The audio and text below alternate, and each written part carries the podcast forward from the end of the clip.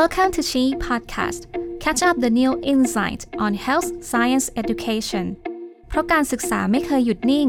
ยิ่งติดตามยิ่งรู้ เปิดประตูสู่มุมมองใหม่ ปลุกไฟด้านการศึกษาในตัวคุณ คุณกำลังรับฟัง Mastering Performance Assessment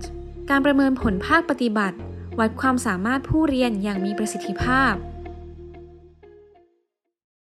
สวัสดีท่านผู้ฟังทุกท่านครับ ยินดีต้อนรับเข้าสู่ชีพอดแคสต์ ผมเกียรติยศกุลเดชชัยชาญ จากศูนย์ความเป็นเลิศด้านการศึกษาวิทยาศาสตร์สุขภาพครับ วันนี้เราจะมาพูดคุยกันในหัวข้อเรื่อง ข้อควรระวังในการประเมินทักษะการปฏิบัติครับ วิทยากรของเราในวันนี้นะครับ ท่านเป็นอาจารย์แพทย์ครับ ที่สนใจงานด้านการศึกษาครับ ท่านรับตำแหน่งเป็นกรรมการด้านวิชาการ ของศูนย์ปฏิบัติการฝึกทักษะระบบจำลองหรือซิมเซตครับ ท่านเป็นบุคลากรที่สำคัญครับที่ช่วยจัดอบรมมากมายให้กับคณะนะครับ เพื่อพัฒนาความรู้ วิธีการสอน วิธีการปฏิบัติทักษะ ปัจจุบันท่านเป็นอาจารย์ประจำครับ อยู่ที่ภาควิชา เวชศาสตร์ฉุกเฉิน คณะแพทยศาสตร์ศิริราชพยาบาลครับ ขอต้อนรับผู้ช่วยศาสตราจารย์แพทย์หญิงอุตสาพันธ์สุระเบญจวงศ์ครับ สวัสดีครับอาจารย์ครัสบวัสดีค่ะ สวัสดีครับอาจารย์ครับค่ะ ก่อนอื่นต้องขอบคุณอาจารย์นะครับ ที่สละเวลาที่มีค่าของอาจารย์มาก ๆ มาคุยกับเรานะครับค่ะยินดีค่ะ ครับ อาจารย์ครับ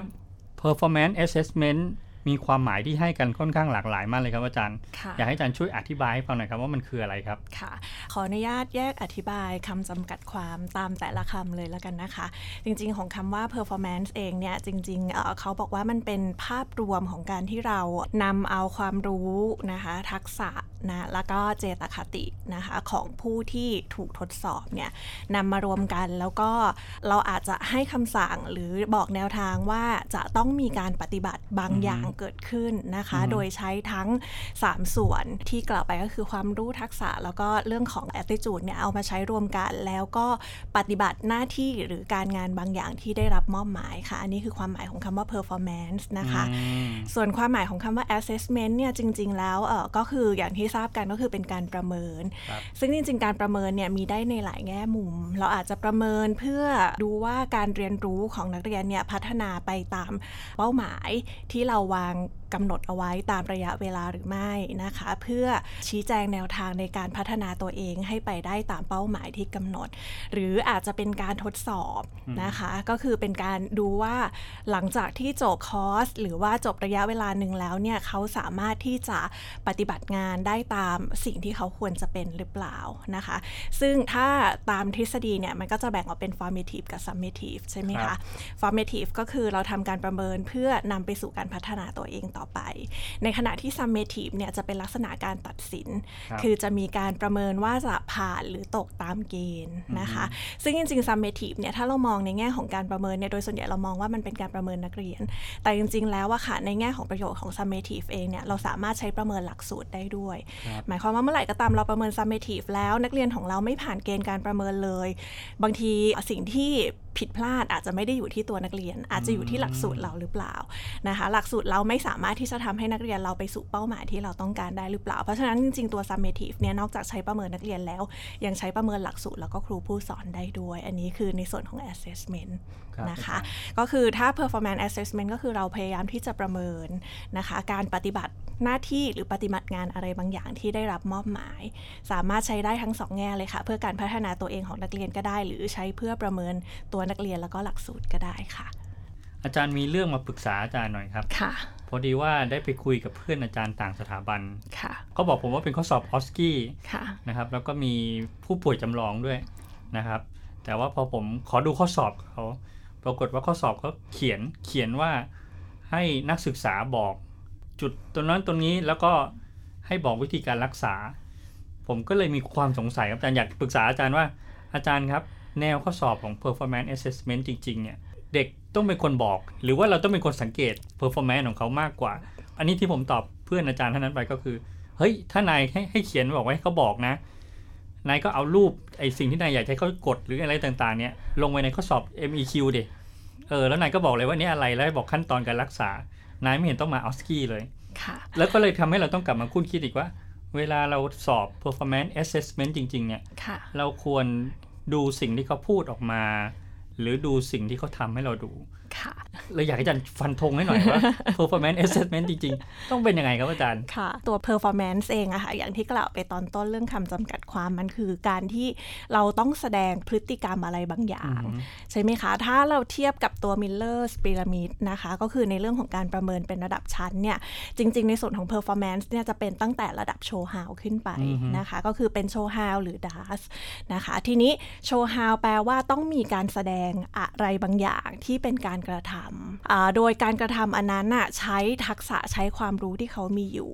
นะคะในการแสดงดิวตี้หน้าที่อะไรบางอย่างที่อาจารย์มอบหมายให้นะคะไม่ว่าจะเป็นสถานการณ์ที่เป็นการสอบออสกี้อย่างที่อาจารย์ยกตัวอย่าง หรือเป็นการทำงานในที่ทำงานจริง ทีนี้พอเราบอกว่าเป็นในระดับโชว์ฮาวหรือดัสแน่นอนการลงมือทำต้องมีนะคะ ถ้าเข้ามาถึงไม่ได้ลงมือทำเลย เป็นการถามตอบกันในห้อง แบบนั้นจะไม่เรียกว่าการประเมิน performance แน่นอนนะคะ อันนี้อันดับแรกหนึ่งต้องมีการกระทำหรือ action อะไรบางอย่างเกิดขึ้น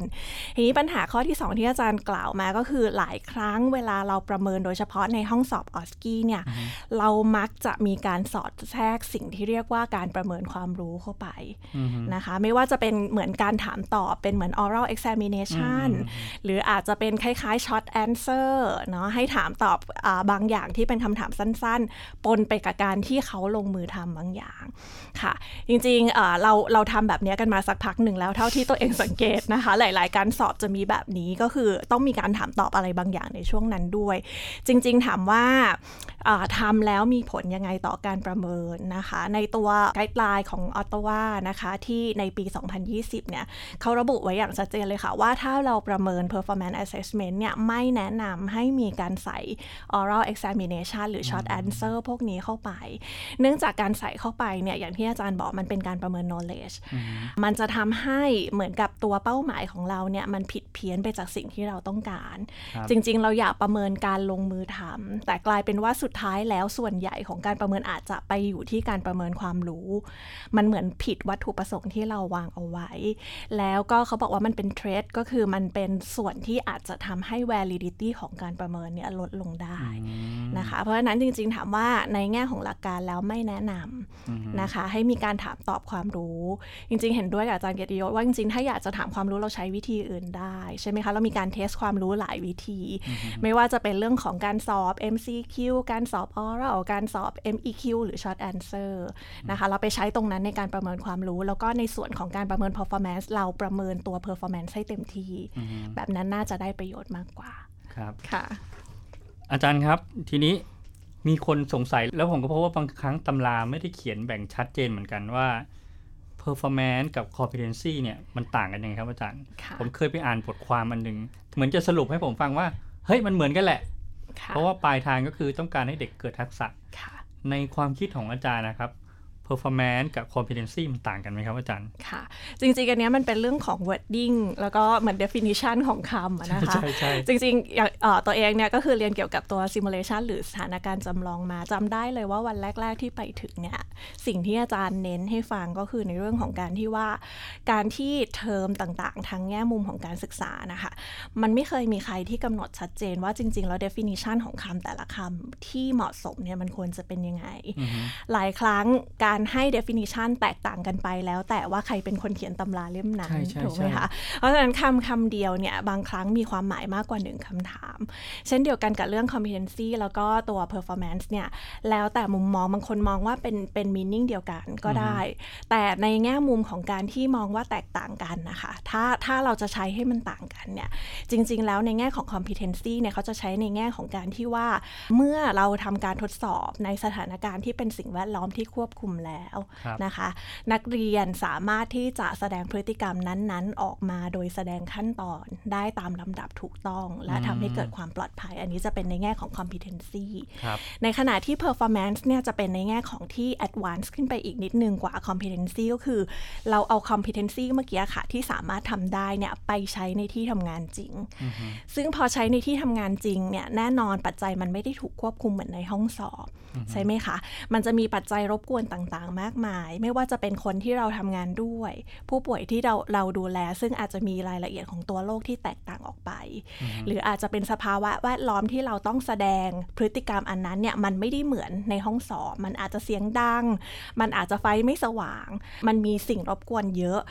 แล้วสิ่งรบกวนเหล่านั้นเนี่ยนักเรียนเขาสามารถที่จะปรับตัวเอง เพื่อที่จะยังสามารถคง competency ที่เขาทำเนี่ยได้เหมือนในสถานการณ์ที่ควบคุมหรือไม่อืมค่ะอันนี้ก็คือจะเป็นระดับที่ performance เนี่ยจะ advance ขึ้นไปอีกครับนะคะเมื่อเทียบกับตัว competency แล้วครับค่ะ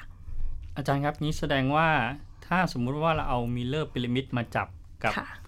competency กับ performance ก็จะจับได้ไม่เหมือนกันใช่ไหมครับอาจารย์ ใช่ค่ะ ก็คือถ้าเป็น Millers เนี่ยของตัว competency เนี่ยเราจะนับเป็นระดับโชว์ฮาวโชว์ฮาวค่ะ ในขณะที่ถ้าเป็น performance เลยเนี่ยเราจะนับเป็น DAS อ๋อค่ะ ก็คือลงมือทำได้จริงในสถานการณ์จริง ครับอาค่ะจารย์อย่างนี้ก็แสดงว่าถ้าเป็น competency เป็นโชว์ฮาวใช่ไหมครับ ก็จะใช้ OSCE ใช้ simulation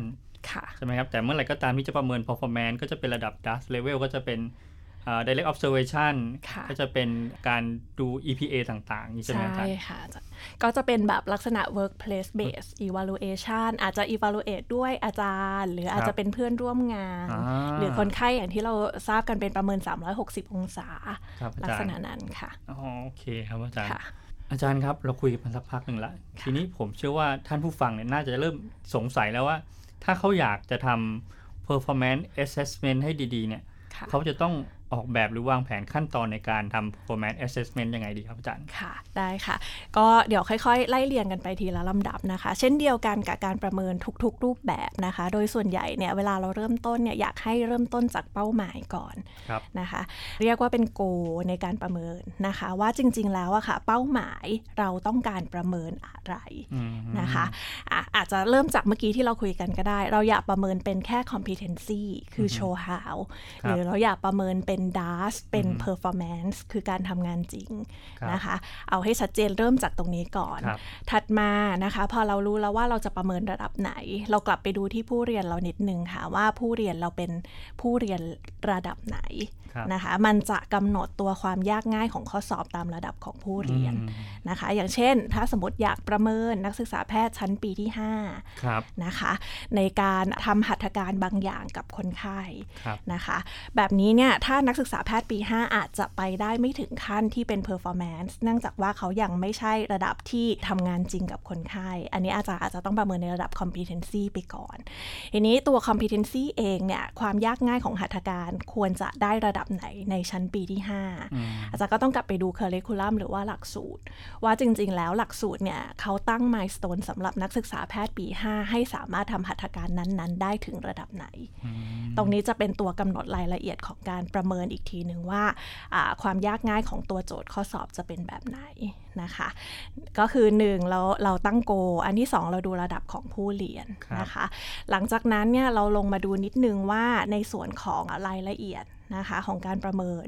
จริงๆแล้วไม่อยากให้เป็นการประเมินที่เป็นอ่าเข้ามาจงทำหัตถการ 1 2 3 4อืมเพราะแบบนั้นเนี่ยมันเป็นลักษณะที่ว่าไม่ต้องใช้ทักษะหรือความรู้เยอะเหมือนท่องหรือเออว่าซ้อมการแสดงอะไรบางอย่าง แล้วมาแสดงให้ครูดูก็ได้ครับใช่ไหมคะ แต่ว่ามันไม่ได้มีการประยุกต์หรือว่ามันไม่ได้มีการที่เกิดความใช้ cognitive หรือออฮึการตัดสินใจบางอย่างของผู้เรียนเลย จริง ๆ ถ้าเป็นไปได้แม้ว่าจะเป็นการสอบในสถานการณ์ที่ควบคุม หรือเป็นแค่ competency based เป็น OSCE เนี่ยอาจจะสามารถที่จะเอาโจทย์ของผู้ป่วยเนี่ยเข้ามาประยุกต์ได้ อย่างเช่น เข้ามาเจอผู้ป่วย มีการดังต่อไปนี้อะคิดว่าจะให้การรักษาผู้ป่วยด้วยวิธีอะไรอืมอย่างเงี้ยนะคะ แบบเนี้ยจะเป็นการที่เหมือนกับว่าเพิ่มในเรื่องของการประยุกต์ใช้ เพื่อที่ว่าเขาจะได้สามารถนำตัวข้อสอบเนี้ยไปใช้ต่อ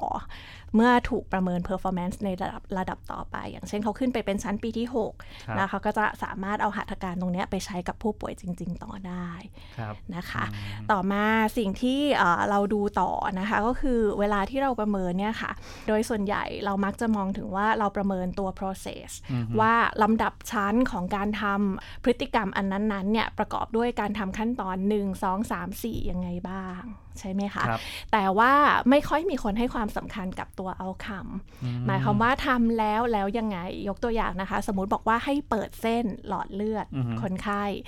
นักศึกษาอาจจะสามารถทำตามขั้นตอนได้หมดเพราะท่องมาแล้วเนาะว่า ต้องทำหนึ่งสองสามสี่ยังไงบ้าง สุดท้ายทำได้ถูกต้องหมดเลย แต่เปิดเส้นไม่ได้ ไม่สามารถดูดเลือดออกมาได้ แบบนี้เราเรียกว่าเขาสามารถที่จะทำ competency นั้นๆ ได้สำเร็จหรือไม่ อันนี้เป็นสิ่งที่อาจารย์ผู้สอนต้องคิดตั้งแต่ตอนขั้นตอนเริ่มต้นเลยค่ะ เพราะว่าจริงๆ ถ้าอาจารย์บอกว่าอะอาจารย์คิดว่าแค่ process หรือกระบวนการถูกต้องถือว่าโอเคแล้ว แบบนั้นอาจารย์ก็อาจจะไม่ต้องคำนึงถึงว่าสุดท้ายแล้วมันสำเร็จหรือเปล่าอืมอืมแต่ถ้าพูดถึงว่าหัตถการเนี้ยจริง ๆ เขาต้องเอาไปทำกับคนไข้จริงครับๆอาจารย์มองว่าจริงๆแล้ว process อย่างเดียวมันสำคัญไหมคะ จริงๆมันควรจะมี product อืมด้วยมันถูควกรจะไหมมีคะ product ด้วยนะอ่ามันควรจะต้องมีเอาคำด้วยเขาทำถูกต้องหมดเลย แต่เขาไม่เคยเจาะเลือดคนไข้ได้เลยอือฮึแบบนั้นสุดท้ายพอเราไปถึง performance ก็จะทำไม่ได้จริงๆนะใช่ค่ะ เพราะฉะนั้นจริง ๆ แล้วอะค่ะ เป็นไปได้เนี่ยในตัวแบบประเมินเราควรจะมองทั้งสองแง่อือฮึนะคะอาจารย์ก็คือ process ก็ควรจะได้ และ product หรือ outcome ก็ควรจะต้องสำเร็จด้วย เพราะฉะนั้นในส่วนของการประเมินเนี่ยควรจะครอบคลุมทั้งสองส่วน แล้วเราควรจะให้คะแนนอันไหนมากกว่ากันดีครับ ระหว่างค่ะ process กับ product ค่ะ จริง ๆ ขึ้นอยู่กับตัวหัตถการนั้นๆ หรือว่าพฤติกรรมแต่ละอย่างที่อาจารย์ประเมินด้วยว่าจริง ๆ แล้วอะค่ะ ในส่วนไหนมันสำคัญกว่ากัน เพราะว่าครับจริง ๆ แล้วอะค่ะ performance บางอย่าง process สำคัญอือฮึกว่า product นะคะ ในขณะที่อีกอันหนึ่ง product อาจจะสำคัญมากกว่าอือฮึวิธีการก็ได้ เพราะฉะนั้นจริง ๆ ต้องดูค่ะว่าจริง ๆ แล้วในตัวรายละเอียดของเนื้อหาเนี่ยอะไรมันสำคัญกว่าอาจารย์เวทน้ำหนักตามความสำคัญของแต่ละส่วนแต่อยากให้มีทั้งสองส่วนอยู่ในการประเมินเสมอครับอันนี้คือส่วนที่อยากจะเน้นเพราะว่าที่เคยเห็นมาเนี่ยโดยส่วนใหญ่เวลาประเมินมักจะมีแต่ process อืมนะคะก็คือมีแต่ขั้นตอน แต่ไม่เคยมีใครเขียนตอนสุดท้ายเลยว่าแล้วทำสุดสำเร็จท้ายไหมทำสำเร็จหรือไม่นะคะเนาะตรงเนี้ยเป็นส่วนที่สำคัญครับอาจารย์นะคะที่อยากจะเน้นนะคะ ต่อมาพอเรากำหนดเป้าหมายได้แล้วว่าเราอยากจะประเมินอะไรในระดับผู้เรียนแบบไหน อยากจะประเมิน product หรือ process สักเป็นสัดส่วนเท่าไหร่ เราก็มาลงรายละเอียดในแบบประเมินของเราอีกทีหนึ่งอ่ารายละเอียดในแบบประเมินที่ว่าเนี่ยก็คือ 1 เราจะประเมินอ่าด้วยวิธีอะไรอืมอ่าอย่างที่บอกแล้วแต่ว่าเราจะประเมินเป็น competency หรือ performance ถ้า competency อาจารย์ใช้เป็น OSCE ก็ได้เป็น simulation ก็ได้ครับแต่ถ้าอาจารย์บอกว่าเป็น performance ก็ควรจะเป็นในสถานที่ที่คล้ายกับของจริงที่สุดก็คือควรจะเป็นในที่ทำงานครับนะคะ เสร็จแล้วเนี่ยเวลาที่ประเมินเนี่ยค่ะ ตัวแบบประเมินเองเนี่ยถ้าเป็น competency หรือในสถานการณ์ที่ควบคุมเนี่ยจะง่ายเพราะอาจารย์รู้อยู่แล้วว่าอะไรจะเกิดขึ้นหรือไม่เกิดขึ้นบ้าง อาจารย์สามารถใส่ลงไปได้ ไม่ว่าจะเป็นเอ่อใช้เป็นเช็คลิสต์ rating scale หรือรูบิกก็ตามเนี่ยเราจะสามารถบอกได้ว่าจะเด็กน่าจะทำอะไรหรือไม่ทำอะไร แต่พอเป็นในฝั่งของ performance เนี่ยจะยากแล้วค่ะอาจารย์เนื่องจากว่ามันมี variation มันมีความหลากหลายในพฤติกรรมที่อาจจะเกิดขึ้นของนักเรียนครับนะคะเพราะฉะนั้นการลงรายละเอียดอย่างสมมติเราบอกว่าเป็นเช็คลิสต์หรือ rating scale เนี่ยจะยากสำหรับการทำแบบประเมินของ workplace based assessment นะคะแบบเนี้ยโดยส่วนใหญ่เราจะแนะนำให้ใช้เป็นลักษณะที่เป็น rubric ก็คือเป็น description นะคะครับที่อาจจะกว้างนิดนึงเนาะ allow ให้เกิดเรื่องของ variation ได้ แต่สุดท้ายแล้วเนี่ย นักศึกษายังแสดง performance หรือพฤติกรรมในกรอบที่เราต้องการและกำหนดเอาไว้ได้แต่กี้อาจารย์พูดมานิดนึงแล้วว่ามันมีสภาพแวดล้อมที่แตกต่างกันได้ค่ะเลยทำให้ผมเริ่มมีความสงสัยว่าอาจารย์ครับ อย่างนี้ ความตรงของ performance assessment หรือ validity เนะครับค่ะมันจะขึ้นอยู่กับอะไรได้บ้างครับอาจารย์ ค่ะ จริงๆแล้วอะค่ะ ถ้าแบ่งเป็น 2 อันละกันนะคะอืมเพื่อความง่ายในความเข้าใจ ถ้าเป็นในลักษณะการทดสอบ competency ในสถานการณ์ควบคุมเอ่อยกตัวอย่างให้เราพอมองเห็นภาพอย่างคือในออสกี้เนี่ยค่ะ จริงๆแล้วแบบเนี้ยอาจารย์เอ่อสามารถที่จะลงรายละเอียดได้เลย เหมือนเวลาเราทำเช็คลิสต์หรือว่า rating scale แล้วก็เอ่อเวลาเราทดสอบ validity เนี่ย เราก็ทดสอบเหมือนกันแบบทดสอบทั่ว ๆ ไปได้นะคะ อาจารย์ก็อาจจะเอา expert ช่วยดูในเรื่องของอืมคอนเทนต์ใช่ไหมคะ ว่าตัวคอนเทนต์ในแบบประเมินเช็คลิสต์หรือ rating scale ของเราเนี่ย ตรงตามทฤษฎีที่ควรจะเป็นหรือเปล่าครับความ construct ของตัวแบบประเมิน เป็นไปตามโครงสร้างที่ควรจะเป็นไหม แล้วครับสุดท้ายมันสามารถประเมินสิ่งที่วางวัตถุประสงค์เอาไว้ได้หรือเปล่าครับนะคะ ตรงเนี้ยก็จะง่ายเป็นไปตามทฤษฎี กลับกันในแง่ถ้าเป็นตัว performance หรือ workplace base อันเนี้ย validity จะค่อนข้างยาก อย่างที่อืมบอกด้วยความที่มันมี variation แล้วมันมีความกว้างของการที่เราจะ describe อะไรก็ตามลงไปในแบบประเมินของเรา ในตัวไกด์ไลน์ของการประเมินเนี่ยค่ะ เขาจะบอกไว้เลยว่าในแง่ของ validity เนี่ยเขา depend on assessor ก็คือหมายความว่าเขายกให้เป็นเรื่องของผู้ประเมินครับนะคะ เราต้องเลือกผู้ประเมินที่เราคิดว่า professional พอ นะคะ เป็นคนที่มีความน่าเชื่อถือ มีคนที่มีหลักการในการประเมินที่ดี แล้วเราวาง validity วางความเชื่อถือของเราลงไปที่ผู้ประเมินเลยค่ะ ก็คือถ้าเราเลือกผู้ประเมินได้ดี เขาเป็นคนที่สามารถที่จะประเมินได้อย่างถูกต้องแน่ๆ เขามีทฤษฎีที่ถูกต้อง เรายอมเขาเลยค่ะหมายความว่าในแง่มุมกว้างๆเนี่ยเขามองยังไง เรา validity ตามเขาไปเลย ในแง่เนี่ยของตัว Ottawa Conference ในปี 2020 เนี่ยเขาชี้แจงไว้ว่าเขายอมให้มีความความหลากหลายของตัว validity ในการประเมิน นะคะ เขาบอกว่าความหลากหลาย อันเนี้ยจริงๆแล้วเป็นสิ่งที่ดีด้วยซ้ำอือฮึเพราะจริง ๆ แล้วผู้ประเมินแต่ละคนเนี่ยมีแง่มุมในการประเมินเด็กที่แตกต่างกันอืมอ่าเพราะฉะนั้นตรงเนี้ยเราจะได้แง่มุมของการประเมินที่มีความหลากหลายมากขึ้น พอมีความหลากหลายในแง่มุมต่างๆเนี่ยสุดท้ายแล้วค่ะ รวมกันกลับลงมาแล้วเนี่ย reliability ของการประเมินมันจะดีค่ะอาจารย์อืมเพราะฉะนั้นก็คือจริง ๆ แล้วอะในแง่ของ performance เนี่ยแม้ว่าจะไม่มีรายละเอียด แต่เราสามารถจัดการ validity ให้ดีได้ด้วยการเลือกผู้ประเมินที่ทรงคุณวุฒิมากพอออฮึอะมีความรู้ความเข้าใจในการประเมิน แล้วรู้วัตถุประสงค์ของการประเมินอย่างชัดเจนอือฮึค่ะ ก็แสดงว่าเราต้องเลือกอาผู้ประเมินที่ต้องมีจำนวนหลายคนด้วยไหมครับอาจารย์ ค่ะ จริงๆ เราแนะนำให้มีการประเมินหลายครั้งจากอือฮึผู้ประเมินหลายคน หลายครั้งกับหลายคนด้วย ถูกต้องค่ะ การประเมิน performance ไม่ควรจะทำครั้งเดียวค่ะอาจารย์อย่างที่บอกว่าอ่าถ้าเป็นตัว performance เองเนี่ยมันมีปัจจัยภายนอกที่รบกวนหลายอย่างอือฮึใช่ไหมคะ จริง ๆ แล้วอะในแต่ละครั้งที่ถูกประเมินเนี่ยนักเรียนบางคนอาจจะถูกประเมินด้วยปัจจัยรบกวนน้อย ในขณะที่อีกคนอาจจะปัจจัยรบกวนมาก การจะบอกว่า 2 คนเนี้ยจริงๆแล้ว performance แตกต่างกันไหมด้วยการประเมินคนละหนึ่งครั้งที่มีปัจจัยแตกต่างกันก็ไม่แฟร์อือฮึถูกไหมคะอาจารย์เพราะฉะนั้นมันควรจะมีการเฉลี่ย ทั้งสองคนควรจะผ่านปัจจัยมากน้อยใกล้เคียงกันใช่ไหมคะเพราะฉะนั้นการประเมินมันต้องมีมากกว่าหนึ่งครั้ง มันต้องหลายครั้งยิ่งมากครั้ง ยิ่งต่อเนื่อง ยิ่งทำให้ validity ของการประเมินดีขึ้นค่ะ อาจารย์ครับอย่างนี้ถ้าสมมุติว่าในบางภาควิชา หรือในหรือในบางคณะเนี่ยเขามีคณาจารย์ซึ่ง มีความเชี่ยวชาญต่างกันเยอะๆครับค่ะคนหนึ่งเพิ่งจะมาบรรจุใหม่ค่ะอีกคนหนึ่งแบบอยู่มานานแล้วค่ะประสบการณ์ที่แตกต่างกันเนี้จะทำให้ validity แตกต่างกันได้ไหมครับอาจารย์ ค่ะตัว validity เนี่ยแน่นอนคงจะต้องมีมีความเปลี่ยนไปเมื่อผู้ประเมินเนี่ยมีการเปลี่ยนแปลงอือฮึนะคะ อย่างที่กล่าวถ้าสมมติว่าเรานำเอาอาจารย์ใหม่เข้ามาประเมินเลย เราก็ต้องดูว่าอาจารย์ใหม่ของเราเนี่ยเขาเข้าใจตัวการประเมินอันนี้อย่างถ่องแท้หรือเปล่าครับเขารู้ไหมว่าจริง ๆ เป้าประสงค์ของการประเมินอันเนี้ยคืออะไรครับหลักเกณฑ์ในการประเมินแต่ละข้อการให้คะแนน 1 2 3 4เนี่ยจริงๆแล้วเกณฑ์มันมันเข้าใจในแง่มุมที่ตรงกันหรือเปล่าครับนะคะ ถ้าตรงเนี้ยไม่ตรงกันแน่นอนมีผลต่อ validity แล้วก็อือฮึมีผลต่อ reliability แน่ๆอือฮึถูกไหมคะ เพราะว่าก็จะเกิดความต่างของการประเมินค่อนข้างมาก แล้วสุดท้ายพอพอมันมีการกระทบกันอะแน่นอน สุดท้าย accuracy ของการประเมินก็จะไม่ตรงตามที่เราต้องการ ค่ะ ในแง่เนี้ยเราก็เลยจะต้องมีการเทรนนิ่งค่ะอาจารย์อ๋อค่ะ เมื่อไหร่ก็ตามที่เรามีเอ่อผู้ประเมินใหม่นะคะ ผู้ประเมินใหม่ควรจะได้รับการเทรน การครับประเมิน ไม่ว่าจะเป็น competency หรือ performance เสมอนะคะ การประอ่าการมีการ training เนี่ยจะทำให้เอ่อผู้ประเมินหรืออาจารย์เนี่ยสามารถเข้าใจตัวแบบประเมินครับนะคะ เข้าใจวัตถุประสงค์ของการประเมิน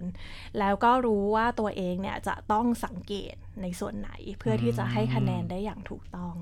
นะคะนอกเหนือจากนั้นเนี่ยการ train rater เนี่ยช่วยอีกอย่างหนึ่งก็คือในแง่ของการลด bias อืมอาจารย์เชื่อหรือไม่คะว่าจริง ๆ แล้วอะค่ะเราทุกคนแม้ว่าอยากจะพยายาม เที่ยงตรง และเป็นธรรมแค่ไหน เราไม่มีทางเป็นธรรมได้ร้อยเปอร์เซ็นต์ครับใช่ไหมคะ เพราะว่าจริงๆเราเติบโตมาด้วยอ่าภาวะแวดล้อมที่แตกต่างกัน เรามีสิ่งที่ชอบไม่ชอบแตกต่างกัน เพราะฉะนั้นเราจะมีอิมเพรสชันหรือความประทับใจต่ออะไรบางอย่างอ่าที่มันแตกต่างแน่นอนอันนี้น้องเราอันนี้น้องเราเราจำได้ใช่ไหมคะทีนี้พอมันมีความประทับใจหรือมีความรู้สึกอะไรบางอย่างที่แตกต่างกับผู้ผู้ถูกประเมินเนี่ยแน่นอนมันจะมีเอ่อความแนวโน้มในการให้หรือไม่ให้คะแนนที่แตกต่างครับค่ะ เพราะฉะนั้นผู้ประเมินหรืออาจารย์ที่เอ่อเพิ่งเริ่มประเมินใหม่ ๆ ควรจะต้องเรียนรู้ในส่วนนี้ เยอะ ๆ เลยค่ะว่าจริง ๆ แล้วไบแอสโดยไม่ตั้งใจไบแอสตั้งใจเนี่ยทุกคนรู้อยู่แล้วว่าต้องเลี่ยงถูกไหมคะแต่มันจะมีไบแอสที่ไม่ตั้งใจไบแอสแอบแฝงที่แม้แต่ตัวเราบางทีเราไม่สังเกตตัวเองดีๆ เนี่ยมันมีโดยที่เราไม่รู้นะครัคะบพวกเนี้ยเราต้องเรียนรู้เกี่ยวกับมันว่ามันมีอะไรบ้างนะคะ แล้วเราสังเกตได้ยังไงว่าเราเริ่มมีไบแอสอันนี้เกิดขึ้นกับตัวเองละเอ้ยเราเริ่มเป็นแบบนี้แล้วนะอะเราจะหยุดยังไง เราจะแก้ตัวเองยังไง เพื่อทำให้ไบแอสนั้นลดลงหรือหายไปครับค่ะ พวกเนี้ยจะอยู่ใน process ที่เราเทรน rater ทั้งหมดเลยค่ะอาจารย์อาพอมี rater training ที่ดีเนี่ย แน่นอนมันจะช่วยทำให้ reliability ของการประเมินดีขึ้นครับนะคะ แล้วก็สุดท้ายความถูกต้องหรือความ fairness ความยุติธรรมในการประเมินก็จะดีขึ้นด้วยอืมค่ะ มีคนมาถามผมบ่อยๆว่า พอเขาได้ พอเขาได้ลองทำแล้วครับอาจารย์เขาก็มาหาค่า interclass correlation ค่ะเป็นค่าที่ดูค่าความเที่ยงระหว่างผู้ประเมินค่ะ แล้วเขาก็พบว่าค่าความเที่ยงของเขาไม่ค่อยสูงค่ะเขาก็เลยมาถามผมเองเหมือนกันว่า เฮ้ย ถ้าสมมุติว่าค่าความเที่ยงระหว่างผู้ประเมินของเราเนี่ยไม่สูงเนี่ย เราควรจะแก้ที่ผู้ประเมินหรือแก้ที่เครื่องมือดีอ่า ค่ะอย่างแรกเลยนะคะอาจารย์เริ่มจากตัว reliability ที่อาจารย์พูดนะคะอ่าอันเนี้ยเป็น inter-rater reliability ใช่ไหมครัคะบค่า coefficient อันนี้ แต่เอาเริ่มจากที่ง่ายกว่านั้นเลยค่ะ intra-rater ค่ะอาจารอ่าย์เมื่อกี้เราบอกว่า inter-rater เนี่ยคือระหว่าง rater มากกว่า 1 คนใช่ไหมครัคะบ intra-rater คือใน rater คนเดียวกันคือตัวเราเราเอเองงเนี่ยค่ะ เราประเมินสมมตินะคะ เราประเมินวันนี้กับพรุ่งนี้ หรือวันนี้กับสัปดาห์หน้าอ่าฮะใน performance เดียวกัน คนทำคนเดียวกัน เราคิดว่าเราให้คะแนนเท่ากันหรือเปล่าอืมอ่าเราบางทีเรา question จากอันนี้ก่อนเลยนะคะอาจารย์เพราะมันเป็นเบสิกเลย ถ้าอาจารย์บอกว่าตั้งแต่ intra rater ของอาจารย์เนี่ย มันยังไม่ดีเลย แบบนั้นอาจารย์ไม่มีทางเทียบกับทำคนให้อื่นได้ถูกต้องค่ะ อาจารย์ไม่มีทางทำให้ inter rater ดีขึ้นได้ค่ะ เพราะอ่าเพราะว่าจริงๆ ขนาดในตัวคนเดียวกันยังมีความแตกต่าง ใช่ไหมคะ เพราะฉะนั้น เริ่มจากอันนี้ก่อนค่ะ เราดูก่อนว่าจริงๆแล้วอะอ่า intra-rater เนี่ยมันมีปัญหาหรือเปล่า ถ้ามีปัญหาเกิดจากอะไรนะคะ ปัจจัยที่ทำให้เกิดปัญหาในในคนคนเดียวกันแต่ประเมินอ่า สิ่งเดียวกันได้ไม่ตรงกันเนี่ยมันมีได้หลายอย่างอือฮึหนึ่งจากแบบประเมินอย่างที่อาจารย์บอกก็ได้ บางครั้งแบบประเมินมันกว้างเกินไปหรือเปล่าหมายความว่าคำ description ที่เราใส่ลงไปในแบบประเมินเนี่ยมันกว้างซะจนเราตีความไม่ถูก ว่าจริง ๆ การแสดงพฤติกรรมแบบนี้มันคือควรจะได้คะแนนเป็นเท่าไหร่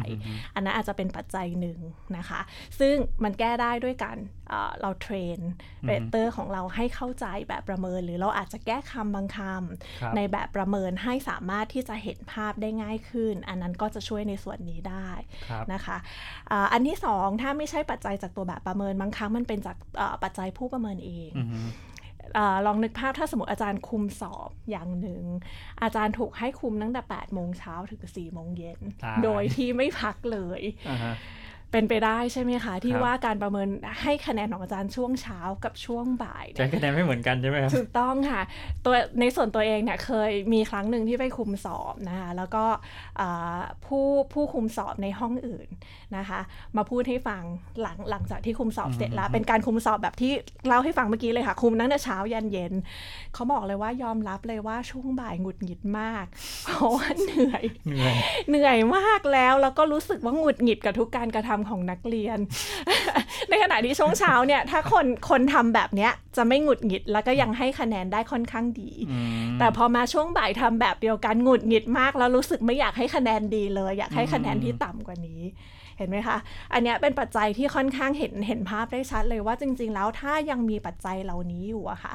มีผลต่อผู้ประเมินแน่ ๆ แล้วทำให้ reliability เสียครับเมื่อไหร่ก็ตาม reliability ตรงนี้เสีย มันส่งผลไปต่อ inter-rater อืมใช่ไหมคะ แล้วสุดท้ายจะคำนวณยังไง หรือจะทำการประเมินแค่ไหน สุดท้ายเราจะไม่ได้ inter-rater reliability ที่ดีค่ะ เพราะฉะนั้นเราเราเริ่มจากปัจจัยตรงนั้นก่อน เราทำให้ผู้ประเมินเขาถูกแบบเขาต้องมาทำงานหนักเกินไปหรือเปล่าอืม เวิร์กโหลดเขามากเกินไปไหม เขาไม่พร้อมสำหรับการประเมินตอนนั้นหรือเปล่า เราควรจะต้องมีช่วงเบรกให้เขาไหมอืมนะคะอ่าตรงเนี้ยอาจจะเป็นปัจจัยที่เราลองดูก่อนว่าเราแก้ไขตรงนี้แล้วเนี่ย เราทำให้ intra-letter reliability เนี่ยดีขึ้นได้ไหมครับนะคะ ถ้าตรงเนี้ยดีขึ้นได้แล้ว เราค่อยขยับมาที่ inter-letter อีกทีหนึ่งนะคะว่าเออพอ intra-letter ดีแล้วแต่ inter-letter มันยังไม่ดีครับอันเนี้ยต้องมานั่งคุยกันแล้วค่ะอืมเวลาเราแก้ inter-rater reliability เนี่ย ส่วนใหญ่เราจะให้ rater มานั่งด้วยกันครับนะคะ บางทีเราเอาตัวที่เขาให้คะแนนเนี่ย มานั่งดูคู่กันไปเลยค่ะอืมโชว์ให้ดูเลยว่าอะอันนี้นะ ผู้ประเมิน 2 คนประเมินนักเรียนคนเดียวเนี่ย ทำไมในข้อนี้คนหนึงให้1คนหนึงให้4อืมอ่า การมองตรงเนี้ยแตกต่างกันยังไง แง่มุมของอาจารย์เนี่ยทำไมอาจารย์กอถึงให้1ทำไมอาจารย์ขอถึงให้4อืมสองคนนั่งคุยกันครับแล้วดูแบบประเมินไปด้วยครับอ่าตรงเนี้ยจะได้คำตอบค่ะว่าจริง ๆ แล้วอะสาเหตุเกิดจากอะไร สาเหตุเกิดจากผู้ประเมินเองเข้าใจผิด หรือสาเหตุเกิดจากแบบประเมินเองที่มันสื่อไปในแง่มุมที่ทำให้ไม่เข้าใจ นะคะ จริงๆที่เคยเห็นเนี่ยในแง่ของแบบประเมินเองเนี่ยเวลาที่เขียนนะคะ อย่างถ้าเป็นรูบลิกอะค่ะครับบางครั้งเราใส่หลายโดเมนเกินไปในช่องช่องเดียวอืไม่แน่ใจอาจารย์เคยเจอไหมเคยเจอเหมือนกันครับค่ะแล้วระหว่างโดเมนมันถูกทับซ้อนกันอยู่กับอีกข้ออีกข้อหนึ่งแล้วก็จะอ่าใช่ค่ะอาจารย์แล้วผมจะไปให้คะแนนยังไงดีเนี่ยถูกต้องค่ะโดยเฉพาะที่ที่เจอบ่อยๆเนี่ยจะเป็นในเรื่องของอาในแง่ communication อืมบางครั้งเนี่ยเราใส่ทุกอย่างของ communication เข้าไปในช่องช่องเดียวใช่ไหมคะถ้าเรามาพูดถึงการสื่อสารเนี่ยการสื่อสารมันมีหลายแง่มากเลย เนื้อหาที่พูดใช่ไหมคะ ลักษณะท่าทางที่พูดอวัจนภาษาครับหรือแม้แต่ตัวภาษาเองความสุภาพครับอ่าหน้าตาใบหน้ายิ้มแย้มแจ่มใสไหม พวกเนี้ยเป็นหลาย ๆ โดเมนที่เรามองในแง่มุมของการสื่อสารแต่ เราเอาทุกอย่างไปรวมกันอยู่ในช่องอืมช่องเดียว แล้วบางครั้งอะค่ะเด็กหนึ่งคนเขาไม่ได้มีเวลาเขาดีเขาไม่ได้ดีหมดทุกอย่างใช่ไหมคะบางทีเขาอาจจะอ่าพูดจาสุภาพ เนื้อหาที่พูดดีแต่ไม่ยิ้มเลยอ่าอ่าหรืออาจจะแบบท่าทางแข็งตึงอ่าแบบนี้อาจารย์ให้ยังไงนั่นน่ะถูกไหมสิคะ เพราะว่าแบบอะถ้าเราบอกว่าอวัจนภาษาเขาไม่ดีจริง ๆ เราใส่เอาไว้ในช่องหนึ่งคะแนนอืมอ่าแต่เนื้อหาที่เขาพูดและความสุภาพเขาได้สี่คะแนนอืมอ่าอย่างเงี้ยเป็นไปได้ถูกไหมคะ ที่บางคนอาจจะเลือกให้หนึ่งบางคนอาจจะเลือกให้สี่อ๋อ